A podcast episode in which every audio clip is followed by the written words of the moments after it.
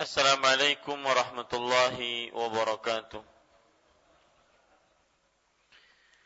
بسم الله الرحمن الرحيم إن الحمد لله نحمده ونستعينه ونستغفره ونعوذ بالله من شرور أنفسنا وسيئات أعمالنا من يهده الله فلا مضل له ومن يضلل فلا هادي له وأشهد أن لا إله إلا الله وحده لا شريك له وأشهد أن محمدا عبده ورسوله. يا أيها الذين آمنوا اتقوا الله حق تقاته ولا تموتن إلا وأنتم مسلمون. يا أيها الناس اتقوا ربكم الذي خلقكم من نفس واحدة وخلق منها زوجها وبث منهما رجالا كثيرا ونساء واتقوا الله الذي تساءلون به والأرحام إن الله كان عليكم رقيبا. يا أيها الذين آمنوا اتقوا الله وقولوا قولا سديدا يصلح لكم أعمالكم ويغفر لكم ذنوبكم ومن يطع الله ورسوله فقد فاز فوزا عظيما أما بعد فإن أصدق الحديث كتاب الله وأحسن الهدي هدي محمد صلى الله عليه وعلى آله وسلم وشر الأمور محدثاتها وكل محدثة بدعة وكل بدعة ضلالة وكل ضلالة في النار. الحمد لله kita bersyukur pada Allah Subhanahu wa taala pada malam Selasa 28 Rabiul Awal 1436 Hijriah. Kita kembali duduk bersama di dalam Masjid Imam Syafi'i ini membaca kitab Bulughul Maram min Adillatil Ahkam yang ditulis oleh Al-Hafidh Ibnu Hajar Al-Asqalani rahimahullahu taala. Salawat dan salam semoga selalu Allah berikan kepada Nabi kita Muhammad sallallahu alaihi wa ala alihi wasallam pada keluarga beliau, para sahabat serta orang-orang yang mengikuti beliau sampai hari kiamat kelak. Dengan nama-nama Allah yang husna dan sifat-sifat yang ulia, saya berdoa Allahumma inna nas'aluka ilman nafi'an wa rizqan tayyiban wa amalan mutaqabbala. Wahai Allah, sesungguhnya kami memohon kepada Engkau ilmu yang bermanfaat, rezeki yang baik dan amal yang diterima. Amin ya rabbal alamin. Bapak, Ibu, saudara-saudari yang dimuliakan oleh Allah Subhanahu wa taala, sebelum saya memulai kajian ada yang ingin saya sampaikan bahwa sebelum saya pulang dari Damam, Arab Saudi, saya sudah berkomitmen dengan beberapa ustadz dan juga penasehat di yayasan-yayasan yang ada di Kalimantan Selatan, yayasan-yayasan sunnah ini, bahwa saya pulang tidak akan membuat media sosial yang baru yang bisa saya gunakan untuk berdakwah. Tetapi saya akan membesarkan apa yang ada yang sudah berjalan. Seperti misalkan radio Gema Madinah 93,7 FM di Martapura, Kalimantan Selatan. Ini adalah aset dakwah sunnah kita untuk menyampaikan agama Islam berdasarkan Al-Quran dan Sunnah Nabi Muhammad Sallallahu Alaihi Wasallam yang dipahami oleh para salafus salih dari para sahabat, para tabi'in dan para tabi'ut tabi'in. Dan saya anggap Gema Madinah adalah ruh dakwahnya Banjarmasin, Martapura, Barabai, dan Kalimantan Selatan secara umum. Oleh karenanya, Bapak Ibu saudara-saudari pun merasakan bagaimana semaraknya dakwah di Kalimantan Selatan dan Banjarmasin, Martapura, Barabai, Kandangan secara khusus Ini salah satu salah satu sebabnya adalah setelah fadlullah azza wa jal kemurahan dari Allah, karunia dari Allah, kemudian radio kita, radio Gama Madinah 93,7 FM. Dan mereka memerlukan dana karena seperti yang diketahui beberapa hari ini mungkin sudah tidak dapat didengar karena permasalahan antena dan oleh karenanya siapa yang diluaskan rezekinya oleh Allah Subhanahu wa taala yang ingin mendapatkan sebaik-baik harta dunia sebagaimana dalam hadis Ali bin Abi Thalib radhiyallahu anhu Rasul sallallahu alaihi wa ala alihi wasallam bersabda kepada beliau la an yahdiyakallahu bika rajulan wahidan khairun laka min humrin na'am. Sungguh Allah Subhanahu wa taala memberikan hidayah kepada seseorang melalui perantaramu disebabkan denganmu maka itu lebih baik daripada onta yang merah. Onta yang merah adalah sebuah gambaran yang dikabarkan oleh Rasulullah sebagai beliau ingin berbicara dengan bahasa kaumnya. Onta yang merah di saat itu di daerah itu adalah se harta yang paling berharga di tengah-tengah orang Arab. Maksudnya berarti di sini adalah lebih berharga dibandingkan harta apa pun, maka dialah onta yang merah. Yaitu ketika dapat seseorang dapat memberikan hidayah petunjuk kepada manusia dengan sunnah ini. Oleh karenanya, barang siapa saya tidak ingin yang seperti ini berlalu berhari-hari. Saya yakin Bapak Ibu saudara-saudari mampu untuk mengeluarkan hartanya dan mereka tidak menginginkan yang begitu banyak di bawah kisaran 10 juta. Siapa yang mampu maka silahkan langsung berhubungan baik dengan tim dakwah sunnah.com di sini dari majelis dakwah yang diketuai oleh bagian tim dakwahnya oleh Bapak Mukhlis pengatur jadwal ataupun langsung ke Martapura kalau seandainya tidak mempercayai e, ataupun lebih bisa menyampaikan harta tersebut secara langsung. Dan saya yakin seperti yang Bapak Ibu saudara-saudari sekalian e, beri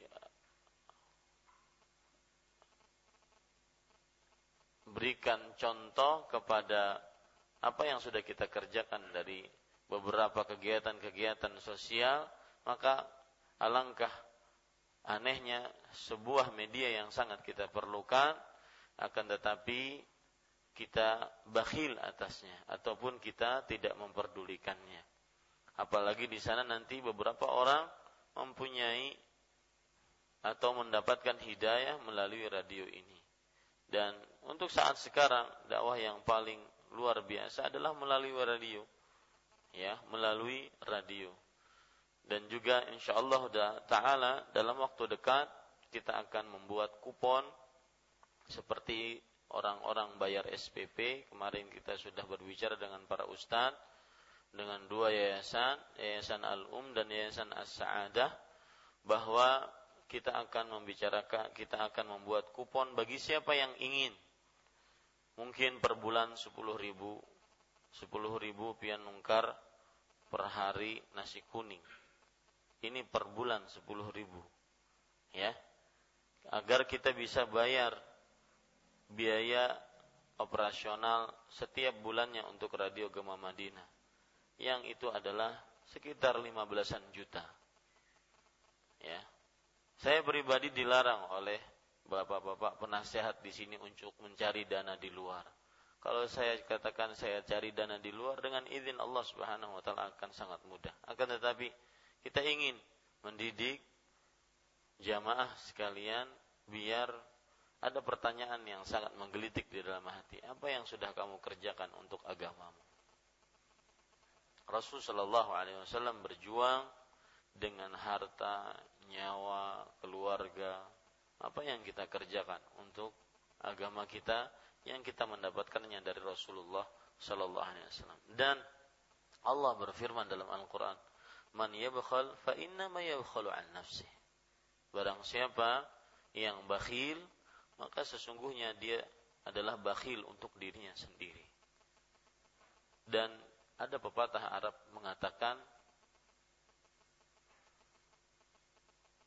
Al-bakhilu orang yang bakhil atau sifat bakhil adalah su'udhanni bil mawjud. Orang yang killatul jud su'udhanni bil mawjud. Sedikitnya kedermawanan seseorang ini sebenarnya dia sedang bersuudzon kepada Allah Subhanahu wa taala. Berburuk sangka kepada Allah Subhanahu wa taala. Jadi orang ketika mau mengeluarkan harta ini keluarkan kada, keluarkan tidak. Ini sebenarnya dia sedang suudzon sama Allah Subhanahu wa taala. Suudzonnya dari sisi mana? Allah mau mengganti atau enggak? Dan itu keperluan kita. Kita bersedekah untuk diri kita dan itu harta hakiki kita. Ya, itu harta hakiki kita. Apalagi setelah bersedekah ternyata di, di balik itu orang dapat hidayah.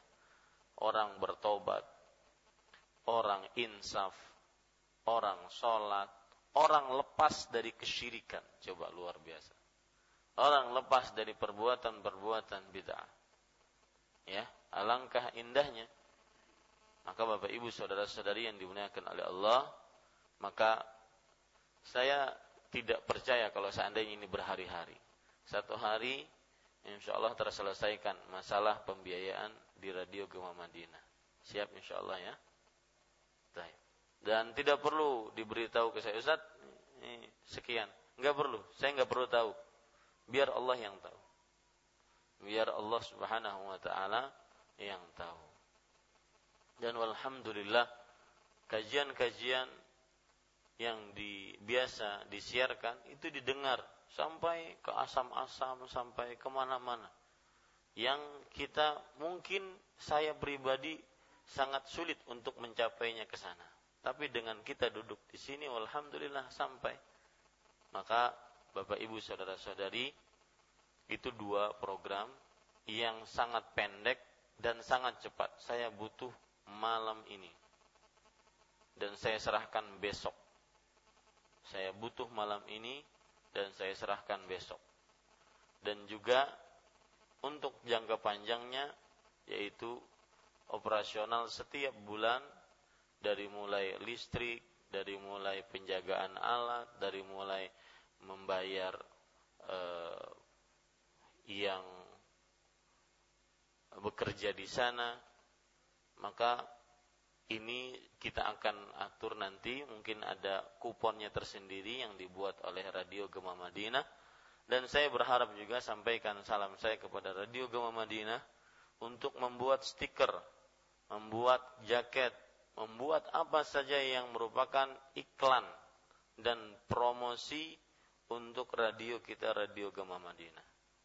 Orang-orang yang menghina Allah, menghina Rasulullah mereka sangat gencar untuk mengkampanyekan dan mengiklankan kesesatan mereka. Maka kita pun harus ya, harus berdagang. Kita harus berjualan akhirat. Kalau seandainya di iklan-iklan di jalan-jalan utama kota Banjarmasin dipenuhi dengan rokok-rokok, maka kita harus iklan yang juga dipenuhi dengan sunnah-sunnah Nabi Muhammad Sallallahu Alaihi Wasallam. Dan perlu yang kita ingat bahwasanya kadang Allah tidak melihat berapa banyak ibadah seseorang, tetapi Allah terkadang melihat berapa banyak antum bermanfaat untuk orang lain. Beribadah untuk diri sendiri. Akan tetapi bermanfaat untuk orang lain, untuk diri sendiri dan orang lain. Dan itulah amal jariah yang mengalir. Amal jariah yang mengalir. Ada cerita menarik pada ikhwas sekalian. Al-Ustadz Al-Fadhil Abdullah Zain Hafizahullah. Beliau pernah kajian di salah satu Islamic Center di Damam, di Jubail, salah satu kota kabupaten di Arab Saudi. Kemudian di kamera seperti ini. Setelah selesai kajian, panitia meminta izin untuk dibuat video, dimasukkan ke dalam CD, dibagikan kepada kaum muslim. Kata beliau, jangan, jangan, jangan, jangan. Kemudian diperlihatkan hasilnya baru beliau mau.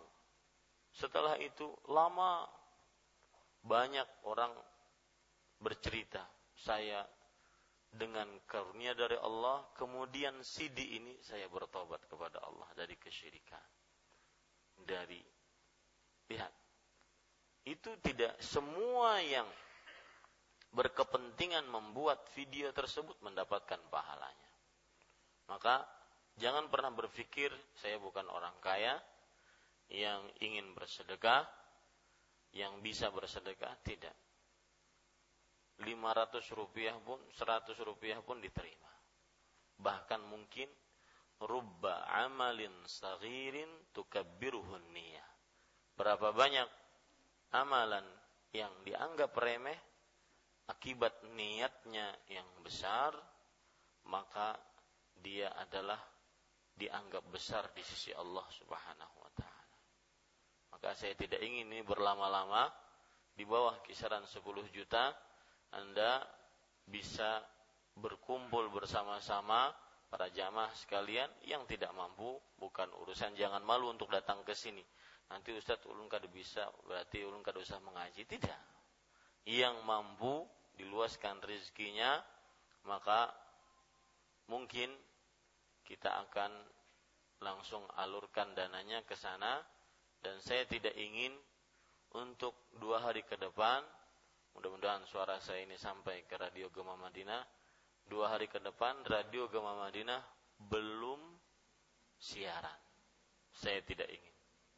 Dua hari ke depan belum siaran. Malam ini kita kumpulkan dana besok kita kirim besok juga mereka belikan apa yang mereka butuhkan entah kabel entah antena yang perlu diganti dan semisalnya besok lagi lusanya mereka harus sudah siaran. Tidak bisa tidak. Kalau dalam dunia dunia bisnis sehari dua hari itu tidak berbisnis bisa rugi miliaran rupiah. Betul? Ini banyak pedagang di sini. Betul Pak Haji? Betul. Ya?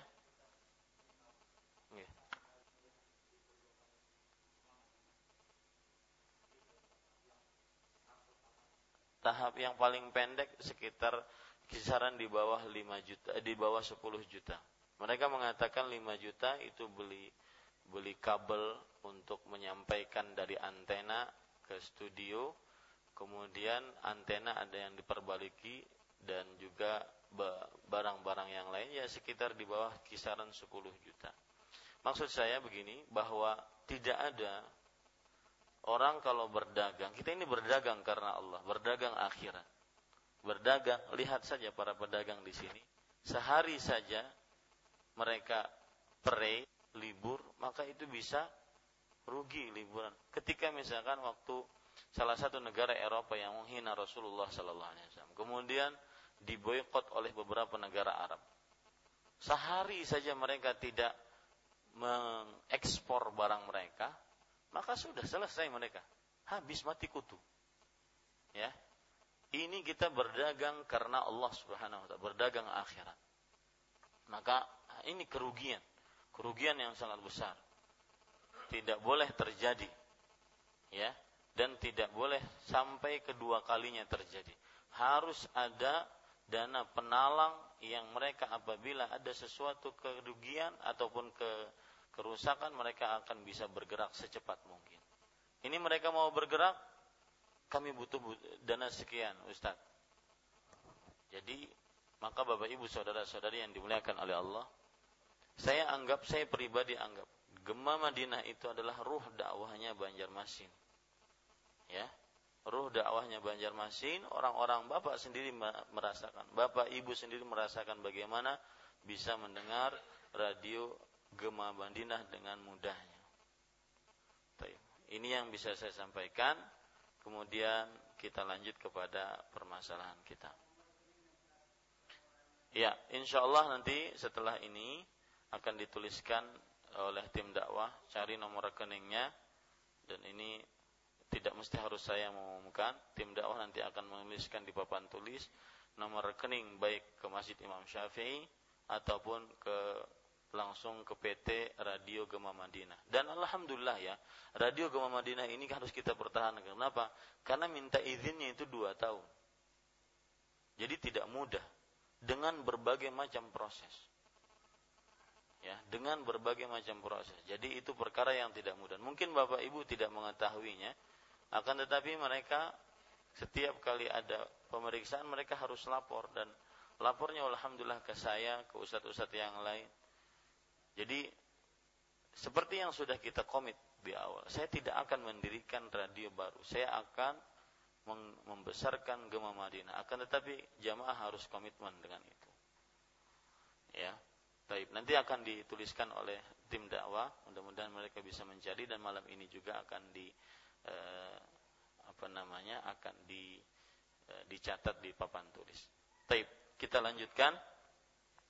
Bismillahirrahmanirrahim. Alhamdulillahirabbil alamin. Wa sallallahu sallam wa baraka ala abdihi wa rasulih nabiyina Muhammad wa ala alihi wa sahbihi ajma'in. Amma ba'du. Bapak, Ibu, saudara-saudari yang dimuliakan oleh Allah Subhanahu wa taala, berwudu karena muntah dan mimisan halaman 39 Uh, hadis yang ke-80 wa an Aisyah radhiyallahu anha anna Rasulullah sallallahu alaihi wa ala alihi wasallam qala Man asabahu qai'un aw ru'afun aw qalasun aw madhyun falyansarif falyatawadda thumma liyabni ala salatihi wa huwa fi dhalika la yatakallam akhrajahu Ibnu Majah wa dha'afahu Ahmad wa ghairuh Artinya dari Aisyah radhiyallahu anha bahwa Rasulullah sallallahu alaihi wasallam bersabda, barang siapa yang muntah atau mengeluarkan darah dari hidung atau keluar busa dan lendir dari perut ataupun mengeluarkan madhi, maka hendaklah ia keluar dari solat lalu berwudu, kemudian meneruskan solatnya dan ia tetap dalam kondisi seperti itu dan tidak boleh berbicara. Diriwayatkan oleh Ibnu Majah dan didhaifkan oleh Ahmad serta yang lainnya. Bapak Ibu saudara-saudari, poin pertama seperti biasa yaitu biografi sahabat yang meriwayatkan hadis ini. Beliau siapa? Aisyah bintu Abi Bakrin As-Siddiq radhiyallahu anhuma. Dan sering kita melewati hadis Aisyah sering pula kita mengambil beberapa pelajaran dari Aisyah radhiyallahu anha dari biografi beliau maksud saya. Biografi salah satu hal yang bisa kita ambil pelajaran yang lain dari biografi Aisyah adalah bahwa Aisyah radhiyallahu anha Bapak Ibu saudara-saudari yang dimuliakan oleh Allah ini perhatian juga kepada ibu-ibu sekalian beliau sangat sangat penyabar terhadap keadaan suaminya. Terhadap keadaan suaminya. Dan seperti yang sudah disebutkan hadis yaitu selama tiga bulan purnama beliau hanya memakan dua hal yang hitam yaitu air dan juga kurma air dan juga kurma kenapa air disebut hitam karena tempatnya yang hitam. Ya, tempatnya yang hitam. Kemudian perhatian di sini kepada Bapak Ibu saudara-saudari sekalian, banyak sekali ini baik bapaknya sang suami atau ibu sang istri. Banyak sekali kejadian-kejadian di tengah masyarakat bahkan di tengah orang-orang yang sudah mengkaji ilmu agama, yang sudah sering duduk di majelis ilmu, mereka keluarga mereka diakhiri dengan perceraian.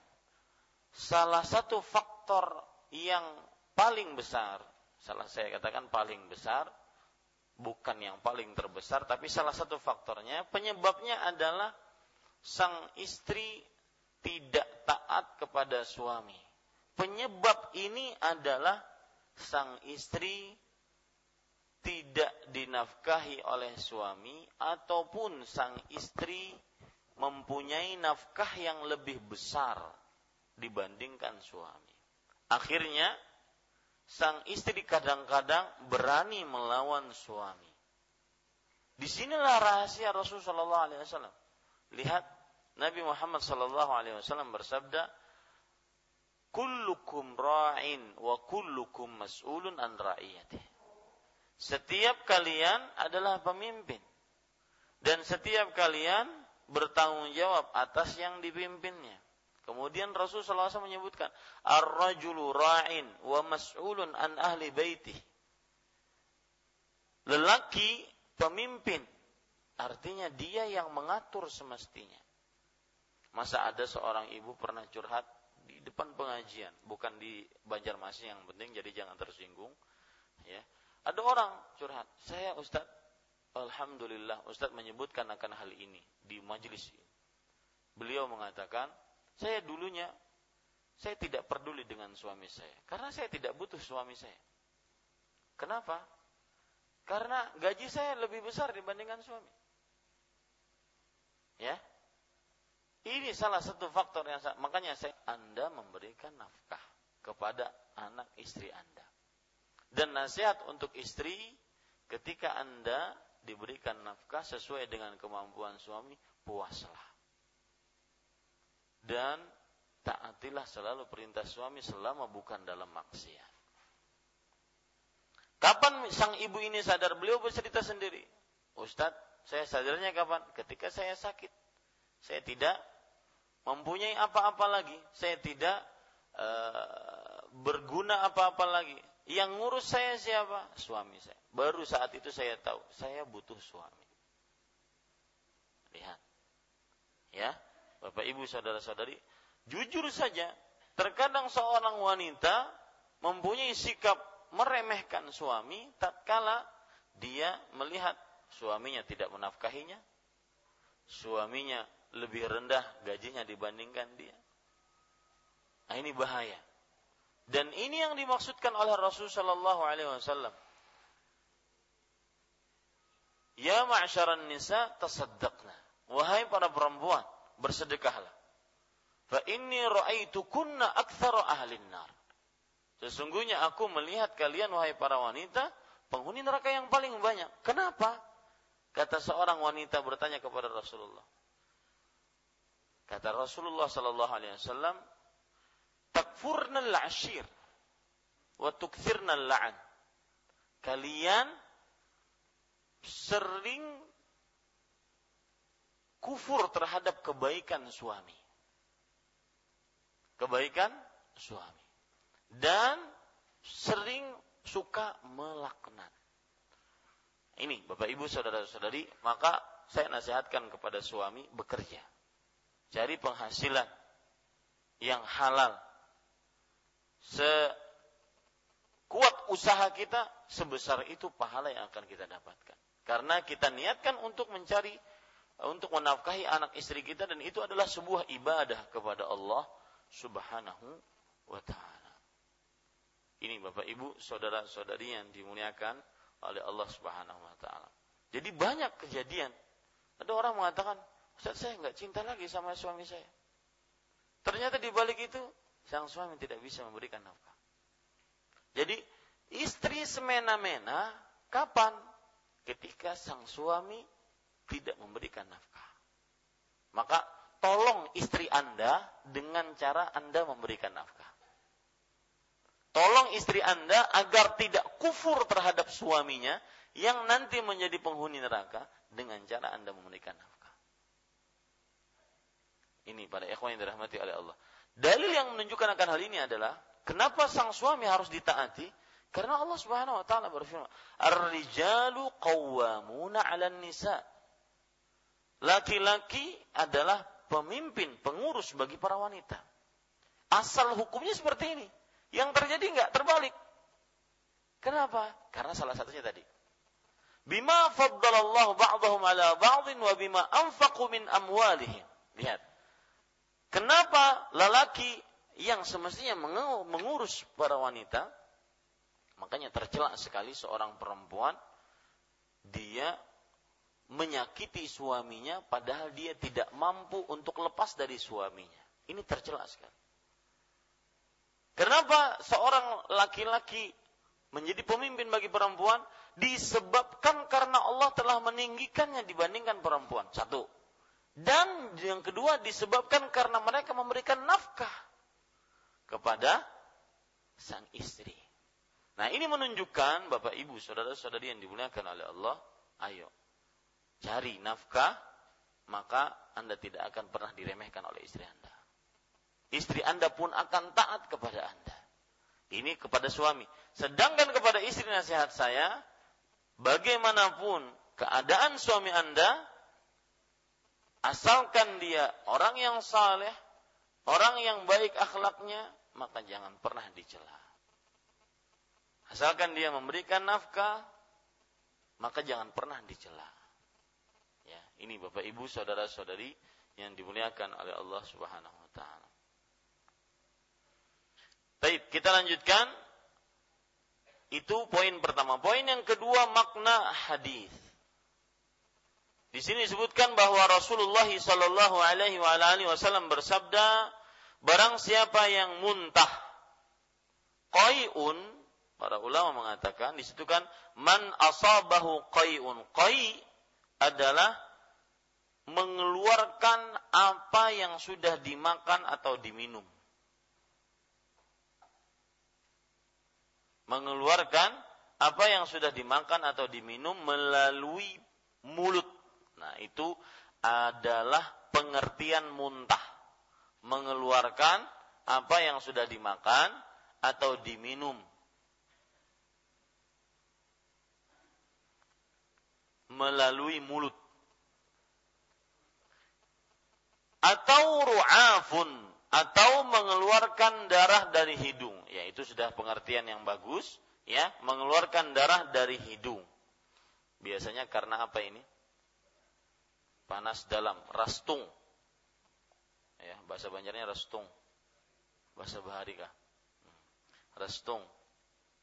Kemudian au qalasun atau keluar busa dan lendir dari perut.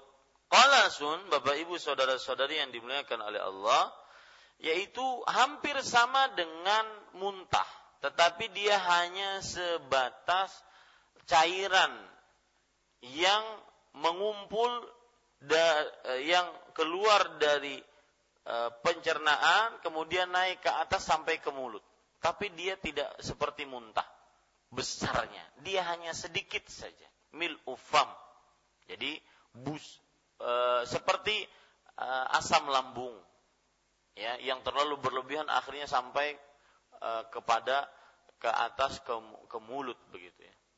Nah, ini namanya dan ini arti diartikan sudah benar atau keluar busa dan lendir dari perut.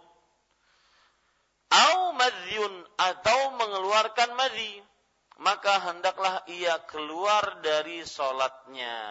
Dari solat. Maksudnya, berhenti solatnya. Keluar dari solat, itu garis bawahi, maksudnya berhenti solatnya. Karena dianggap batal. Lalu berwudu. Ya, lalu berwudu. Kemudian meneruskan solatnya. Kemudian meneruskan solatnya. Yang dipahami dari kemudian meneruskan solatnya di sini adalah Berarti kalau seandainya dia sudah dua rakaat, kemudian keluar apa tadi? Muntah atau mimisan atau e, busa atau lendir, maka dia keluar ya berwudu lalu dia sholat dia lanjutkan sholatnya kalau sholatnya empat, empat rakaat zuhur misalkan dia lanjutkan rakaat ketiga kemudian terus keempat, kemudian salam. Nah, ini para ikhwah sekalian, di sini memang terjadi uh, ke kerancuan nanti. Saya akan jelaskan nanti kerancuannya. Ya, kerancuannya atau saya jelaskan sekarang biar tidak terlewat. Kerancuannya adalah aneh kalau seandainya yang seperti ini kok disuruh diteruskan sholatnya, ya, menunjukkan bahwasanya sholatnya tadi tidak batal. Nah, di sini kerancuan. Makanya para ulama di antaranya Imam Ibnu Utsaimin, hadis ini penuh dengan kemungkaran pada matannya. Hadis ini penuh dengan apa? Kemungkaran. Artinya sesuatu yang diingkari pada pada matannya. Ini para ikhwan yang dirahmati oleh Allah Subhanahu wa taala. Kemudian juga kita kalau kita lihat kemudian meneruskan sholatnya dan ia tetap dalam kondisi seperti itu dan tidak boleh berbicara. Ya. Kok bisa tidak boleh berbicara? Nah, ini kan sesuatu yang aneh juga nanti pada kata-kata tidak boleh berbicara ini. Kenapa? Karena apa penyebab tidak boleh berbicara? Ya, Nanti kita akan bahas dalam uh, poin yang keempat, yaitu makna uh, hukum dan pelajaran dari hadis ini. Taib. Tidak boleh berbicara berarti selama dia keluar, kemudian berwudu, kemudian setelah itu dia kembali lagi meneruskan sholat, selama itu nggak boleh bicara. Nah ini juga terjadi kemungkaran nanti di dalam di dalam sholat, di dalam uh, permasalahan ini atau dalam hadis ini. Taib. Itu poin yang kedua, yaitu makna dari hadis ini. Poin yang ketiga diriwayatkan oleh Ibnu Majah, yaitu hadis ini derajatnya apa? Diriwayatkan oleh Ibnu Majah dan didhaifkan oleh Imam Ahmad serta yang lainnya. Bapak Ibu, saudara-saudari yang dimuliakan oleh Allah, perlu diketahui hadis ini hanya Ibnu Majah yang meriwayatkan. Ya, itu catat baik-baik dari enam kitab hadis, enam kitab hadis, Sahih Bukhari, Sahih Muslim, Sunan Abi Daud, Sunan Tirmidzi, Sunan Nasai, Sunan Ibnu Majah, ini semua tidak ada yang meriwayatkan kecuali siapa? Ibnu Majah dalam kitab sunannya. Tidak ada selain beliau. Yang menunjukkan beliau sendirian dalam periwayatan ini. Menunjukkan salah satu ada kelemahan. Kalau seandainya sahih ini saya akan diriwayatkan yang lainnya. Nah, begitu. Ya, ini saya akan diriwayatkan oleh yang lainnya. Taib. Kemudian Bapak Ibu saudara-saudari yang dimuliakan oleh Allah Subhanahu wa taala, uh, hadis ini dilemahkan juga oleh Imam Syafi'i. Hmm, lihat.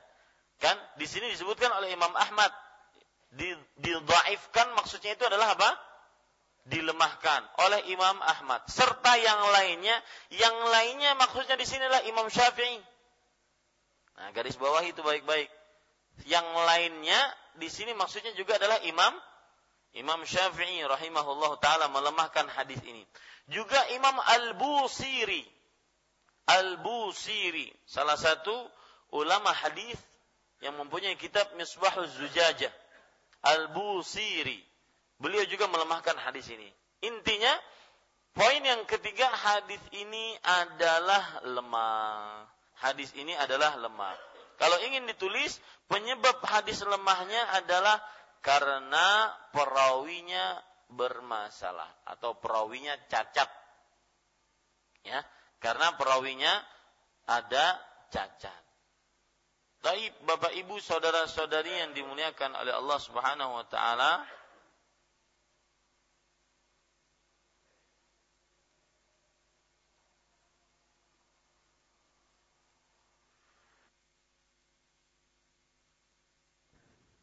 Ya, kita lanjutkan Bapak Ibu saudara-saudari yang dimuliakan oleh Allah. Sebelum kita masuk kepada hukum dan pelajaran dari hadis ini, saya tambahkan yang melemahkan hadis ini juga Al-Hafidh Ibnu Hajar.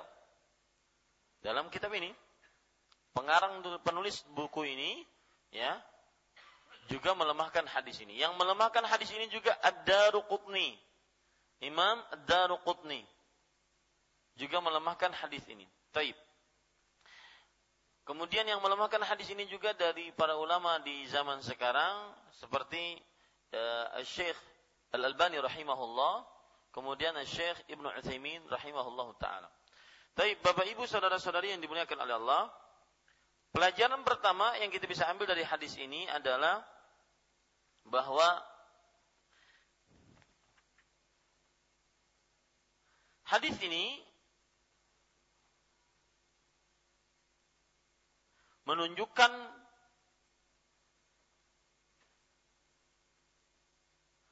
setiap yang keluar yang najis selain dari kubul dan dubur maka membatalkan wudhu. Saya ulangi, Hadis ini menunjukkan bahwa setiap yang keluar yang najis dari kubul dan dubur, eh, dari selain kubul dan dubur, maka membatalkan wudhu. Maka membatalkan wudhu. Dan ini pendapat Imam Abu Hanifah, Imam Ahmad, rahimahumullah taala.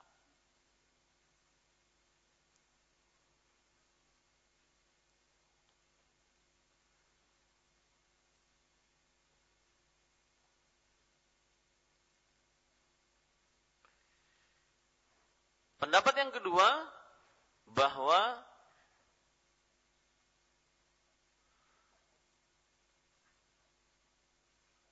yang keluar yang najis dari selain kubul dan dubur tidak membatalkan wudhu. Seperti orang muntah, seperti keluar darah dari hidung, seperti keluar lendir dari mulut, maka ini tidak membatalkan wudhu. Dan ini pendapatnya Imam Syafi'i, Imam Malik, Imam Ahmad. Pendapatnya Imam Syafi'i, Imam Malik dan Imam Ahmad rahimahullah taala. Taib, Bapak Ibu saudara-saudari yang dimuliakan oleh Allah Subhanahu wa taala, Wallahu alam dari dua pendapat ini, pendapat yang paling kuat adalah bahwa apa pun yang keluar dari selain kubul dan dubur, misalkan muntah, e, mimisan, ataupun busa, maka tidak membatalkan wudhu. Kenapa? Karena tidak ada dalil yang kuat dan jelas dalam permasalahan ini. Ini kalau orang mimisan, tidak ada dalil yang kuat untuk dia batal wudhunya. Kalau dia keluar busa atau keluar muntah, tidak ada dalil yang kuat juga untuk membatalkan wudhunya. Kemudian, Bapak Ibu saudara-saudari yang dimuliakan oleh Allah Subhanahu wa taala. Pelajaran selanjutnya yang kita bisa ambil adalah hadis ini lemah karena beberapa kemungkaran dalam matannya hadis ini lemah karena beberapa kemungkaran dalam matannya. Yang pertama yaitu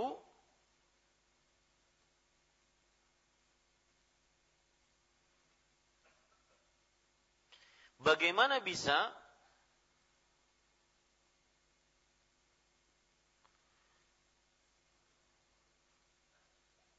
orang yang keluar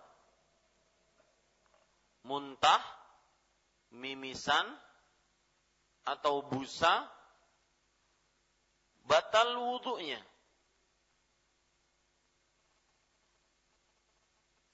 Dan lalu dia meneruskan sholatnya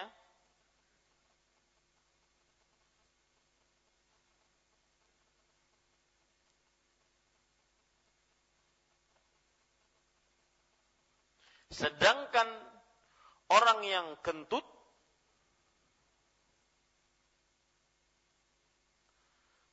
batal wudhunya dan diulang dari awal sholatnya.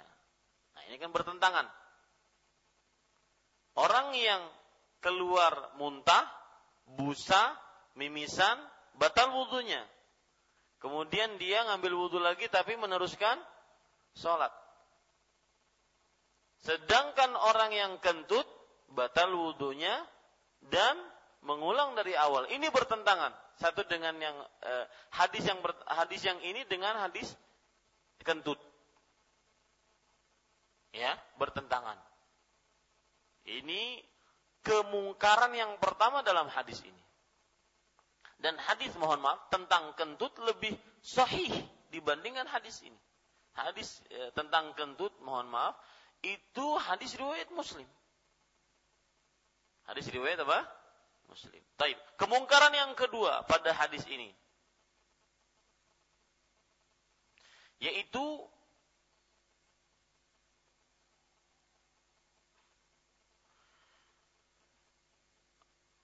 hadis ini mungkar dari sisi tidak boleh berbicara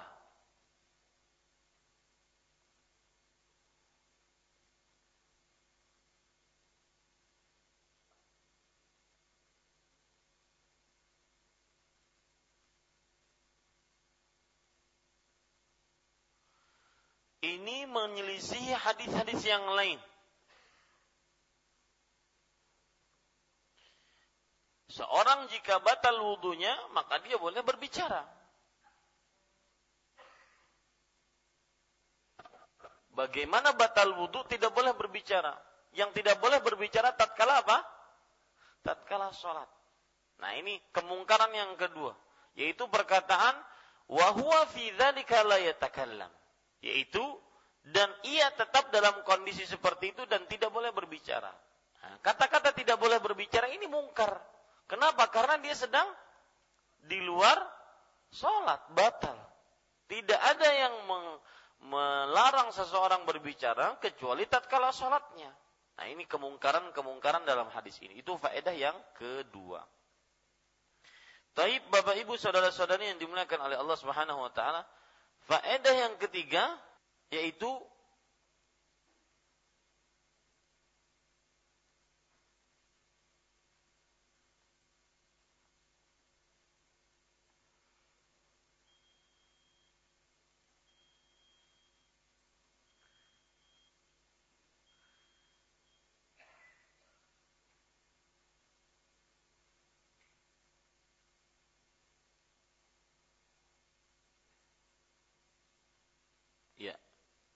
cukup itu faedah ya yang kita bisa ambil dari hadis itu ya. Jadi saya ringkas Bapak Ibu saudara-saudari yang dimuliakan oleh Allah bahwa muntah darah yang keluar dari hidung busa tidak membatalkan wudhu karena tidak ada dalil yang jelas dan sahih tentang hal ini. Dan itu sudah kita sebutkan tadi. Ya, sudah kita sebutkan. Dan juga karena hadis yang kita baca sekarang adalah hadisnya lemah. Nah, itu dia. Kemudian juga perlu diperhatikan, hadis ini terjadi kemungkaran, beberapa kemungkaran. Ya, itu saja yang kita bisa ambil dari hadis ini. Tapi kita lanjut kepada hadis selanjutnya. Mohon maaf kepada bapak-bapak yang baru memang kebiasaan di masjid ini untuk mengakhirkan sholat isya dan itu juga tidak menyalahi ajaran Islam insyaallah taala. Kita langsung kepada hadis selanjutnya yaitu hadis yang ke-81.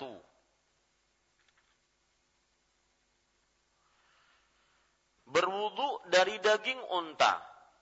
Wa an Jabir bin Samurah radhiyallahu an anna rajulan sa'ala an-nabiy sallallahu alaihi wasallam atawadda'u min luhumil ibil min luhumil ghanam? Qala in syi'ta. Qala atawadda'u min luhumil ibil? Qala na'am akhrajahu muslim. Artinya uh, dari Jabir bin Samurah radhiyallahu anhu bahwasanya ada seorang yang bertanya kepada Nabi Muhammad sallallahu alaihi wasallam Apakah saya wajib wudhu sehabis makan daging kambing? Beliau jawab, jika kamu mau silahkan. Lalu ia bertanya lagi, apakah saya wajib wudhu sehabis makan daging unta? Beliau jawab, iya diriwayatkan oleh Imam Muslim.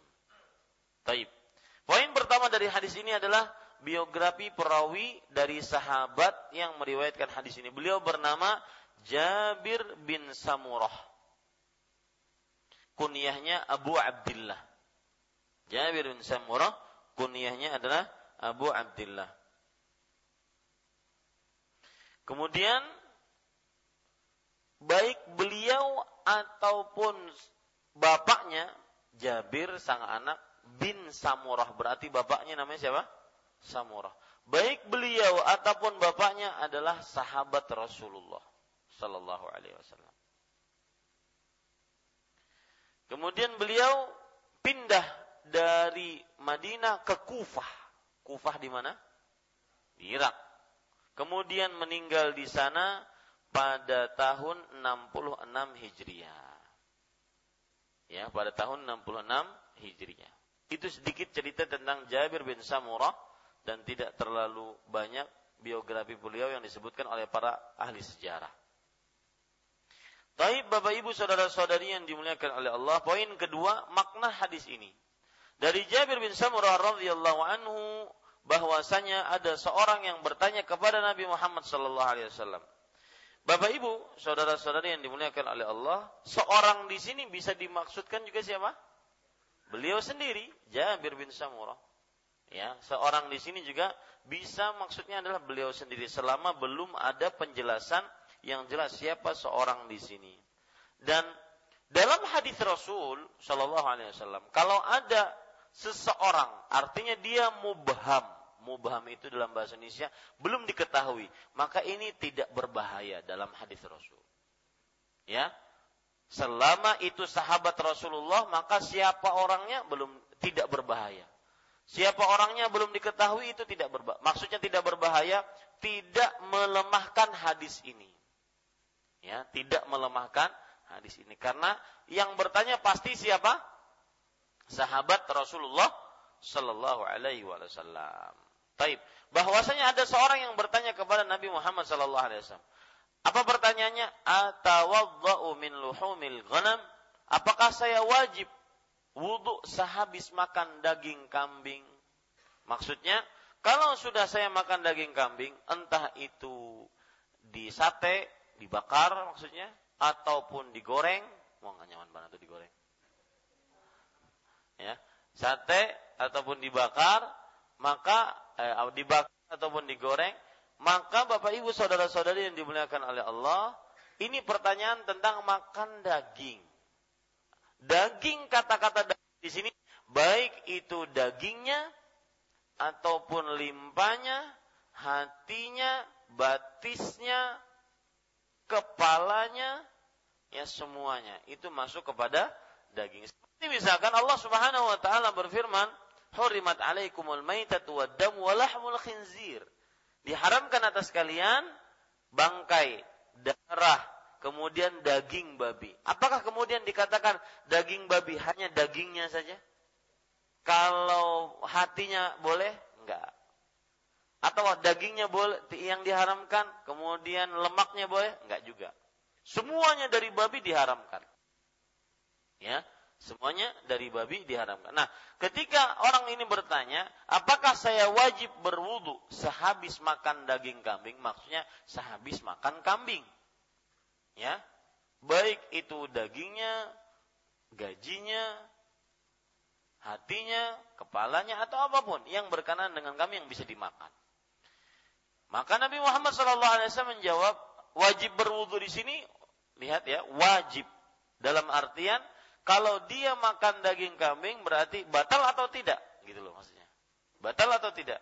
Makanya bertanya, apakah saya wajib berwudu sehabis makan daging kambing? Lalu Nabi Muhammad SAW menjawab, in jika kamu mau silahkan. Maksudnya, jika kamu ingin berwudu dari habis makan daging kambing, ya silakan. Jika tidak juga tidak mengapa.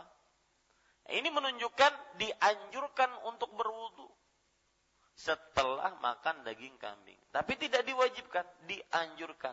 Karena kata-kata insyikta, sekehendakmu, atau jika kamu mau silahkan, maka ini menunjukkan tidak ketidakwajiban.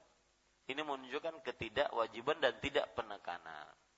Lalu ia bertanya lagi, Atawadhu min luhumil ibil, apakah saya wajib berwudu sehabis makan daging unta? Saya wajib berwudu sehabis makan daging unta. Sama, ya. Kata-kata wajib berwudu itu berarti batal wudunya. Kemudian saya wajib berwudu. Kata-kata makan daging unta bukan hanya sekedar daging, tetapi seluruh yang berkenan dengan daging. Nanti tapi meskipun nanti ada penjelasan bahwa ada dari hal-hal yang dari unta kalau dimakan atau diminum itu tidak membatalkan wudhu. Nanti ada penjelasan tersendiri. Ya, di antaranya air susunya dan juga air kencingnya itu disuruh oleh Rasulullah Shallallahu Alaihi Wasallam kepada penduduk pendatang dari kota luar dari kota Madinah untuk meminumnya sebagai obat ketika mereka datang kota Madinah sakit Nah ini kemudian mereka minum dan tidak diriwayatkan mereka berwudu. Dan mereka sholat setelah itu. Nah, menunjukkan bahwasanya ada pengecualian dari onta.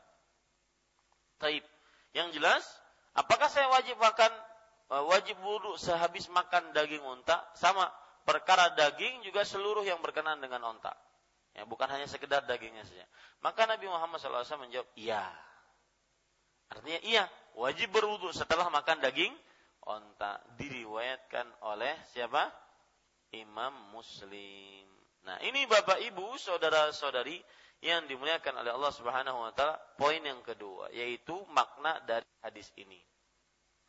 Poin yang ketiga derajat hadis ini diriwayatkan oleh Imam Muslim.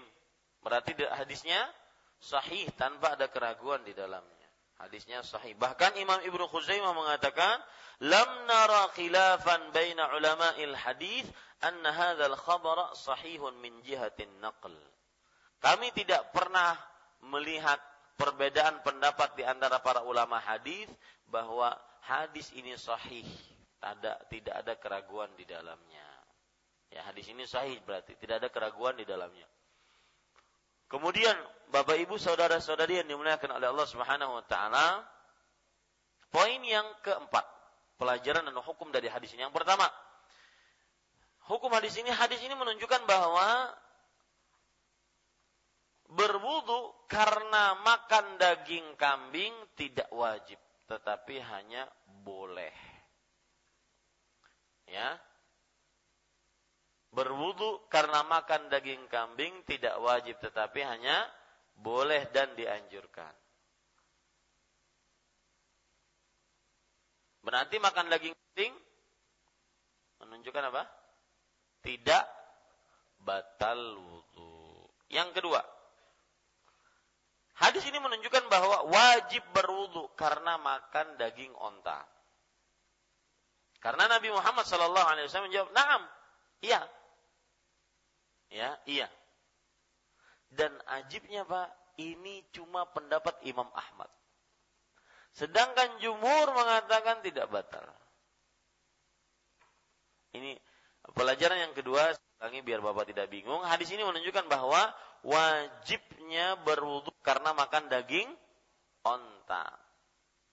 Karena Nabi Muhammad SAW menjawab, "Na'am, iya."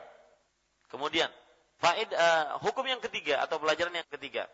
Terjadi perbedaan pendapat di antara para ulama. Apakah makan daging onta membatalkan wudhu atau tidak? Maka Imam Ahmad mengatakan batal wudhunya. Berdasarkan hadis ini. Sedangkan jumhur mengatakan tidak batal wudhunya. Jumhur siapa berarti? Imam Abu Hanifah, Imam Malik, Imam Syafi'i. Ya, Makanya kan di daerah kita di Indonesia jarang kita dengar, uh masa daging onta batal wudhunya. Karena memang diajarkan di mazhab Imam Syafi'i bahwa tidak batal wudhu. Ya. Jadi pelajaran ketiga terjadi perbedaan pendapat di antara para ulama tentang apakah makan daging onta membatalkan wudhu atau tidak. Pendapat pertama apa? Batal. Ini pendapat siapa? Imam Ahmad. Pendapat yang kedua apa? tidak batal. Ini pendapat siapa? Jumhur. Jumhur itu berarti selain Imam Ahmad. Selain Imam Ahmad siapa? Kan imam itu ada empat. Imam fikih madhab ada empat. Imam Abu Hanifah paling tua, Imam Malik, Imam Syafi'i, Imam Ahmad. Itu sesuai dengan urutan. Nah, kalau jumhur berarti selain Imam Ahmad. Maksudnya dalam masalah ini. Ya, itu dia. Bahkan ibu saudara-saudari yang dimuliakan oleh Allah, wallahu alam pendapat yang paling kuat adalah pendapat Imam Ahmad. Batal wudhunya. Bahkan ini disetujui oleh ulama Syafi'iyah seperti Imam Nawawi. Imam Nawawi ulama madhab uh, Syafi'i di abad ke-7 Hijriah beliau mengatakan wa hadzal madhab aqwa dalilan wa in kana al-jumhur ala khilafih. Artinya madhab ini madhab Imam Ahmad mengatakan bahwa makan daging unta ini lebih kuat secara dalil. Lebih kuat secara apa? Dalil karena mereka punya dalil. Meskipun jumhur menyelisihinya. Nah, kalau ditanya, jumhur kenapa menyelisih? Ya? Kenapa menyelisih jumhur? Padahal dalilnya kuat. Maka jumhur punya dalil yang lain. Dalilnya apa? Jabir bin Abdullah bercerita, "Kana akhirul amraini Rasulillah tarqul wudu mimma ghayyaratin nar." Artinya perkara terakhir dari syariat Rasulullah adalah tidak berwudu kalau makan daging sate. Saya lagi. Perkara terakhir dari Rasulullah adalah tidak berwudu kalau makan daging yang dibakar. Bahasa Indonesia daging sate kan? Daging bakar itu daging sate. Nah ini para ikhwan sekalian dirahmati oleh Allah. Taib. Mungkin bapak-bapak bingung. Dari mana sisi pendalilannya? Yang jelas itu pendapat jumhur. Menunjukkan bahwasanya apa saja daging yang dibakar sebelum dimakan maka syariat Rasulullah mengatakan akhir dari syariat beliau adalah tidak batal. Termasuk di dalamnya makan daging onta. Nah, begitu penjelasannya. Itu pendapatnya siapa? Jumhur. Taib. Pendapat yang kuat seperti yang kita katakan tadi, pendapat Imam Ahmad bahwa secara dalil dia lebih kuat. Yaitu makan daging onta batal wudhunya. Tapi pelajaran selanjutnya. Makan daging onta batal wudhunya baik yang dimakan secara langsung ataupun dibakar ataupun di sayur. Di sop misalnya. Ya. Semua yang berkaitan dengan daging onta mau dimakan mau jadikan stick, mau di apa lagi? Gulai, tongseng, semua yang berkaitan dengan onta membatalkan wudhu. Tidak ada perbedaan. Ya, ini Bapak Ibu, saudara-saudari yang dimuliakan oleh Allah. Di pelajaran selanjutnya yang kita bisa ambil dari hadis ini yaitu Tidak ada perbedaan makan daging onta sedikitkah banyakkah batal wudhunya pokoknya. Sedikitkah bat atau banyakkah nggak jadi ukuran. Yang penting makan daging onta batal wudhunya. Mau sedikit mau banyak, mau dimakan mentah, mau dimakan uh, apa namanya? dimasak maka batal wudhunya.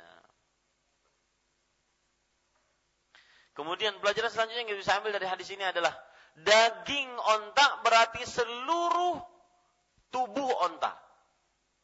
Bukan hanya sekedar dagingnya saja. Daging onta yang dimaksud adalah seluruh tubuh onta, bukan hanya dagingnya saja. Ya, itu pendapat yang paling kuat. Kenapa? Karena berdasarkan tadi surah Al-Maidah ayat 3 ketika Allah berfirman, daging babi diharamkan. Apakah dagingnya aja? Kepalanya boleh? Tidak. Apalagi hidungnya. Alhamdulillah. Dua binatang yang saya tidak mau melihatnya. Anjing sama babi. Itu menjijikkan. Tapi para ikhwan yang dirahmati oleh Allah Subhanahu wa taala, poin terakhir atau pelajaran terakhir, apakah ada sebab kenapa diharamkannya onta? Apakah ada sebab kenapa diharamkannya onta? Atau sebabnya memang sudah itu larangan, sudah jangan bertakun. Hikmahnya apa? Kada usah bertakun. Apakah ada sebab atau tidak ada sebab? Kira-kira ada sebab nggak, Pak? Ada yang tahu? Kenapa kita harus berwudhu dari makan daging onta dan tidak berwudhu dari makan daging kambing? Kambing yang panas. Nah, kalau beliau jawab panas, berarti ada sebab kan? Nah, kita bicarakan dulu apa apakah diharamkannya eh afwan. Apakah batalnya wudhu seseorang karena makin makan daging onta ada sebab atau karena memang perkara yang disebut oleh para ulama ta'abbudi.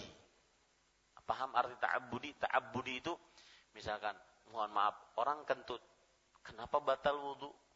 Yang dibasuh wajah, tangan, kepala, kaki. Padahal dia kentut. Ini namanya apa? Ta'abbudi. Nggak bisa dipikir dengan akal. Paham ya? Nah, apakah makan daging onta seperti itu juga? Tidak ada bisa dipikir dengan akal. Yang penting uh, uh, apa? Makan daging onta membatalkan wudhu sudah, hai? Batal wudhu selesai. Berwudhu sudah, tidak usah nanya. Atau ada hikmahnya? Maka jawabannya yang paling kuat, wallahu alam, dia perkara ta'abbudi. Makan daging onta batal wudhu ta'abbudi karena Rasul SAW mengatakan iya batal wudhunya. Adapun para ulama mengatakan bahwa daging onta itu adalah karena ontanya itu syaitan. Betul. Ada beberapa hadis dalam riwayat Imam Ahmad dan hadisnya Hasan. Mamin ba'irin illa fi dzirwatihi syaitan. Tidak ada onta kecuali pada punuknya yang paling tinggi itu kan ada punuknya onta itu. Nah, di punuknya yang paling tinggi itu ada syaitonnya. Ya. Makanya para ulama mengatakan bahwa ini penyebab daging onta kalau dimakan membatalkan wudhu. Cuma itu hanya hikmah yang disari oleh para ulama bukan langsung disebutkan oleh Rasulullah. Maka kita lebih menguatkan bahwa makan daging onta batal wudhunya karena ta'abbudi. Apa arti ta'abbudi? Karena murni ibadah. Nah, gitu. Arti ta'abbudi itu apa? Murni ibadah. Tidak bisa dicarikan hikmahnya kecuali dengan dalil.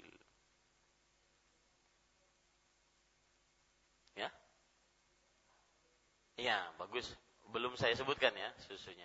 Tapi Bapak Ibu saudara-saudari ya, yang dirahmati oleh Allah Subhanahu wa taala, adapun permasalahan minum susu onta, maka Bapak Ibu saudara-saudari yang dimuliakan oleh Allah Subhanahu wa taala bahwa diperbolehkan minum susu onta dan tidak membatalkan wudhu berdasarkan dalil bahwa ada beberapa orang yang datang ke kota Madinah lalu mereka sakit. Kemudian karena sakit tersebut akhirnya Rasulullah Shallallahu alaihi wasallam menyuruh mereka minum dari kencing dan susu onta dan tidak berwudhu setelah itu. Tidak ada riwayat Rasulullah SAW memerintahkan mereka untuk berwudu. Nah, ini berarti pengecualian dari onta bahwa susu dan kencingnya bermanfaat untuk obat. Bermanfaat untuk apa? Obat. Itu hadis diriwayatkan oleh Imam Bukhari dan Imam Muslim. Jadi ada orang namanya dari kaum Uraniyin kaum Uraniyin datang ke kota Madinah. Lalu mereka sakit. Maka mereka mendatangi Rasulullah SAW dan Nabi Muhammad SAW memerintahkan untuk mereka, coba pergi kamu ke sana, ke onta-onta zakat. Kamu cari kencingnya dan juga susunya, minum dari itu. Maka mereka pun meminumnya dan tidak diriwayatkan setelah itu mereka berwudu. Maka ini pengecualian dari onta. Wallahu a'lam. Cukup. Ini yang bisa saya sampaikan. Disilahkan masih ada 10 menit untuk kita uh, pertanyaan. Habis itu kita sholat. Nah. Ada yang bertanya? Silahkan. Mas Irsyad.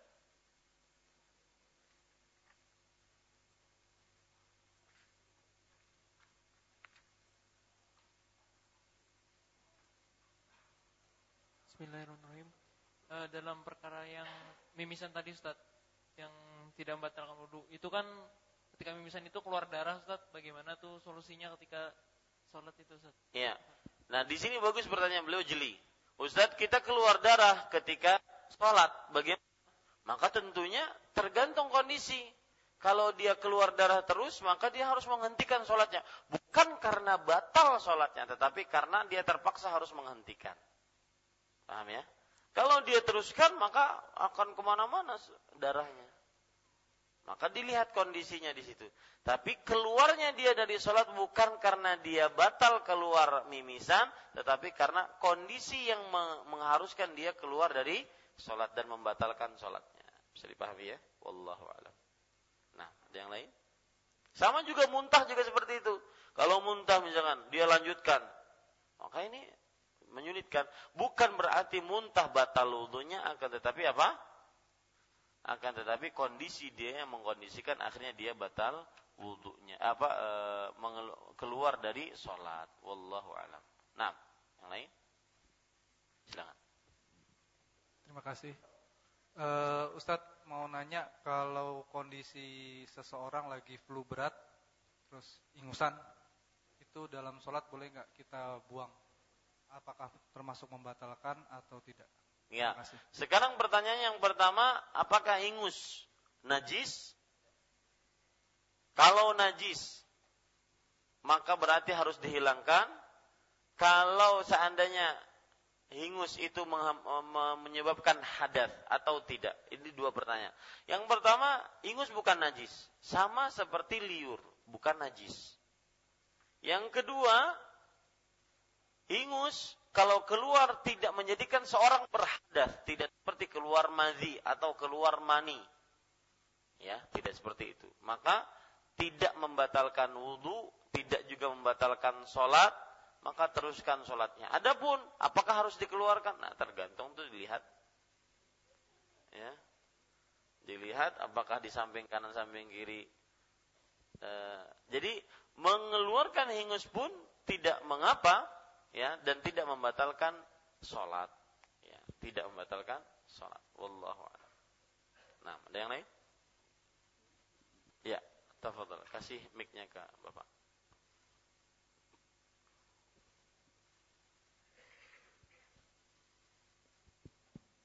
Bismillahirrahmanirrahim.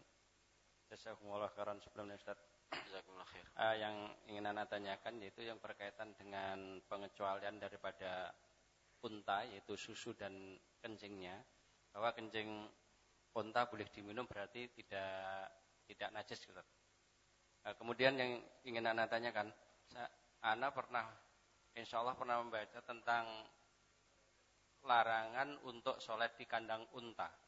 Uh, mengapa demikian? Uh, dilarang di apa itu dilarang untuk melaksanakan sholat di kandang unta. Barakallahu fikum.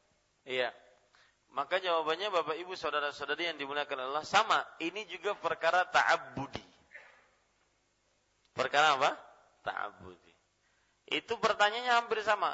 Apakah kita sholat fi marabidil ghanam di kandang, di kandang kambing? Iya, kata Rasulullah SAW. Kemudian, apakah kita sholat di kandang onta? Maka la. Ini pun, la itu artinya tidak ini pun namanya ta'abudi karena larangan yang memang murni ibadah. Kita mentaatinya karena memang itu larangan. Seperti itu.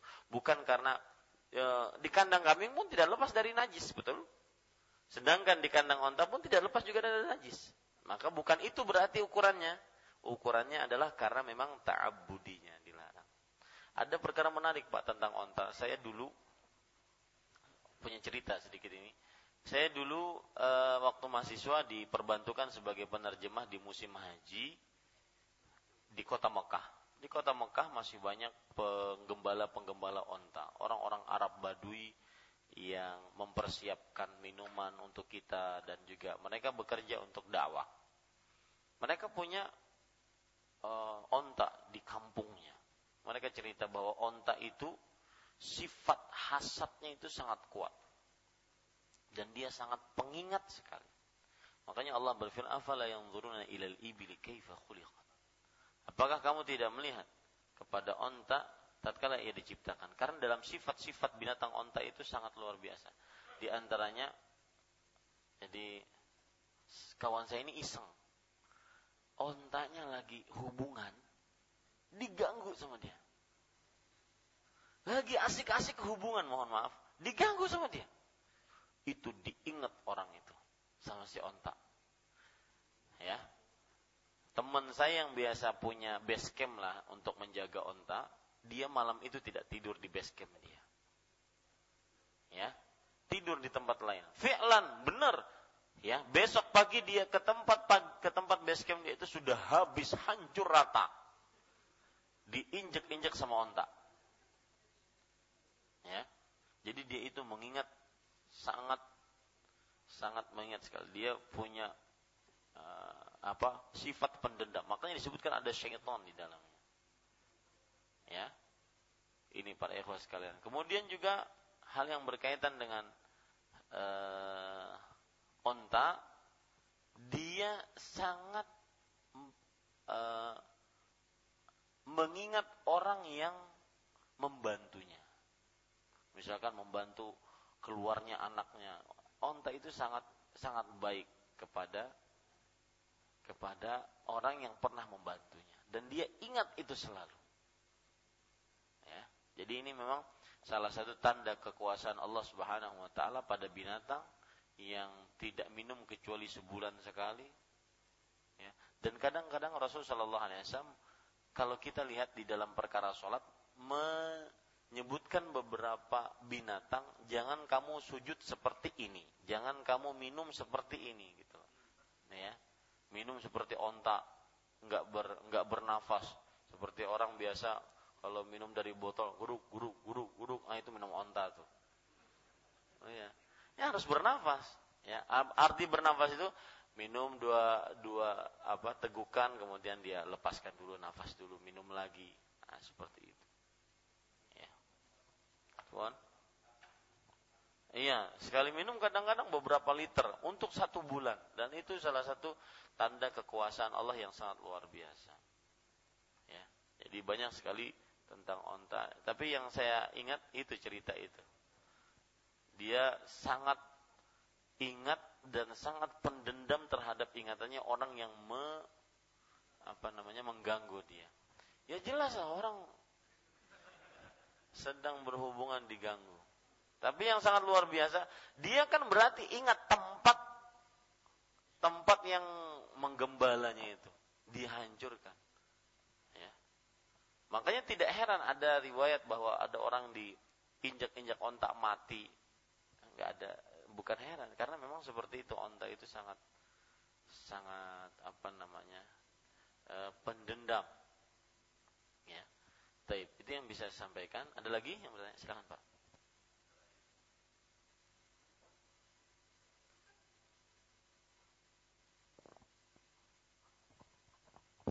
Nah itu. Assalamualaikum warahmatullahi wabarakatuh. Waalaikumsalam Barakallah fik. Yang saya tanyakan berkaitan dengan air kencing onta tadi. Pada pada saat kami umroh, memang dijual di situ susu onta dan air kencing onta. Karena kita tidak tahu, ya tidak berani memanfaatkan air kencing onta. Dijelaskan sebagai obat. Nah, yang saya tanyakan Pak Ustadz, untuk obat apa? Pertanyaannya itu. Karena kalau memang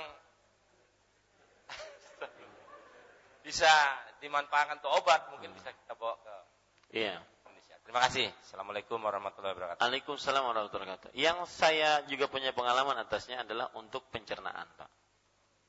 Jadi waktu itu kawan yang dari itu beliau mengatakan besok Ahmad saya bawakan air murni susu onta murni. Dia langsung merah dengan tangannya. Di apa? Dibawakan saya minum. Memang akan terjadi detoksifikasi terhadap pencernaan kita yang akhirnya keluar apa yang tidak baik untuk pencernaan kita. Seperti itu. Itu yang saya ketahui. Ya. Dan kencing termasuk di dalamnya dan ini mukjizat dari Allah Subhanahu wa taala yang Allah berikan kepada Nabi kita Muhammad sallallahu alaihi wasallam. Dan kita salah satu konsekuensi orang yang bersyahadat asyhadu anna Muhammad dan Rasulullah adalah lima akbar mempercayai apa yang diberitahu oleh Rasul Sallallahu Alaihi Wasallam. Nah, dan hadisnya sahih riwayat Bukhari Muslim tentang kaum. Jadi kalau bapak ingin ingat hadis tentang minum air kencing dan air susu onta itu hadis kaum Uraniyin namanya. Hadis kaum Uraniyin. Mereka yang datang ke kota Madinah lalu sakit diperintahkan oleh Rasulullah untuk pergi ke gembalaan onta-onta zakat maka di situ mereka disuruh minum air susu dan air kencing onta. Allahu a'lam. Nah, tafadhal. Kasih ke Bapak. Ya, silakan. Ustaz, pertanyaan di luar tema, Ustaz, dari nah. Pak Fahmi di Banjarmasin. Assalamualaikum, Ustaz. Waalaikumsalam. Apabila ada keluarga mengundang ke acara haulan tujuh hari, empat puluh hari sejenisnya, bagaimana cara kita menolak secara halus tanpa merusak hubungan kekeluargaan? Iya. Maka berkatalah yang jujur dan santun. Mohon maaf saya tidak bisa menghadiri. Sudah selesai. Ya. Masa orang akan dikorek saya tidak bisa. Kenapa kada hadir? Enggak nah, enggak perlu, tidak perlu untuk mengangkat sebuah permasalahan sebuah sesuatu yang tidak perlu untuk diangkat. Mohon maaf saya tidak bisa hadir. Habis itu paling pian kada di, kada diundang sidin lagi. Ya seperti itu. Nah. Dan untuk permasalahan yang me, me, menyampaikan hadiah bacaan Quran kepada mayat, terjadi perbedaan pendapat di antara ulama. Imam Ahmad mengatakan sampai, Imam Syafi'i mengatakan tidak sampai. Tapi mereka berbicara pada menghadiahkan pahala bacaan Al-Quran secara umum yang tidak ada kekhususan. Satu hari, dua hari, tiga hari, tujuh hari, dua puluh lima, empat puluh, tujuh puluh, seratus. Tidak ada. Mereka membicarakan itu. Artinya mereka sepakat. Itu belum ada contohnya dari Rasulullah SAW. Mereka hanya berbeda pendapat dalam kalau orang saya sekarang baca Yasin untuk e, kai, maka Imam Ahmad mengatakan sampai. Ya, Imam Syafi'i mengatakan tidak sampai. Adapun permasalahan satu hari dua hari, maka ini belum ada contohnya dari Rasulullah SAW. Wallahu a'lam. Nah.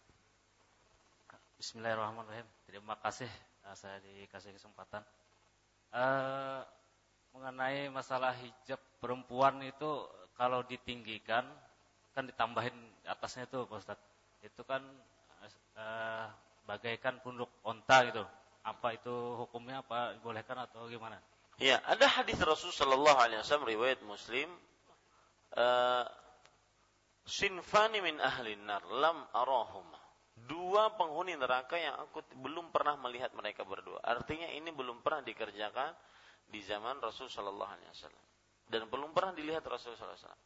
Salah satu dari dua tersebut adalah yang Bapak sebutkan. Nisaun kasiat ariyat, ma'ilat mumilat, ru'usuhunna ka'asnimatil bukhtil ma'ilah. La yadkhulna al-jannah wa la yajidna rihaha. Wa inna rihaha la tujadu min masirati kada wa kada. Artinya, wanita-wanita yang memakai pakaian tapi telanjang. Dan ini beberapa tafsiran yang tafsiran yang paling terkenal adalah sebagian ditutup, sebagian terbuka. Mereka melenggak-lenggok, jalannya gelemah gemulai, ya, jalannya X begitu. Ya. Itu menyalahi kodrat manusia. Ya. Jadi semua yang menyalahi kodrat manusia itu pasti tercela dalam Islam. Seperti wanita memakai hak tinggi, high heel. Ya, kita diciptakan kaki kita ya seperti ini, rata. Ketika dijungkit tumitnya, maka itu menyalahi kodratnya. Nah, itu tidak sesuai dengan syariat dan tidak sesuai dengan kesehatan. Ma'ilat mumilat, ru'usuhunna, Kepa, rambut kepala mereka keasnimatil buktil ma'ilah. Seperti punuk-punuk unta yang miring.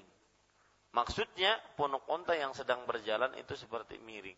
Nah, kalau kita lihat bentuk dari rambut perempuan tatkala dikumpul di sini kemudian dibalut dengan jilbab.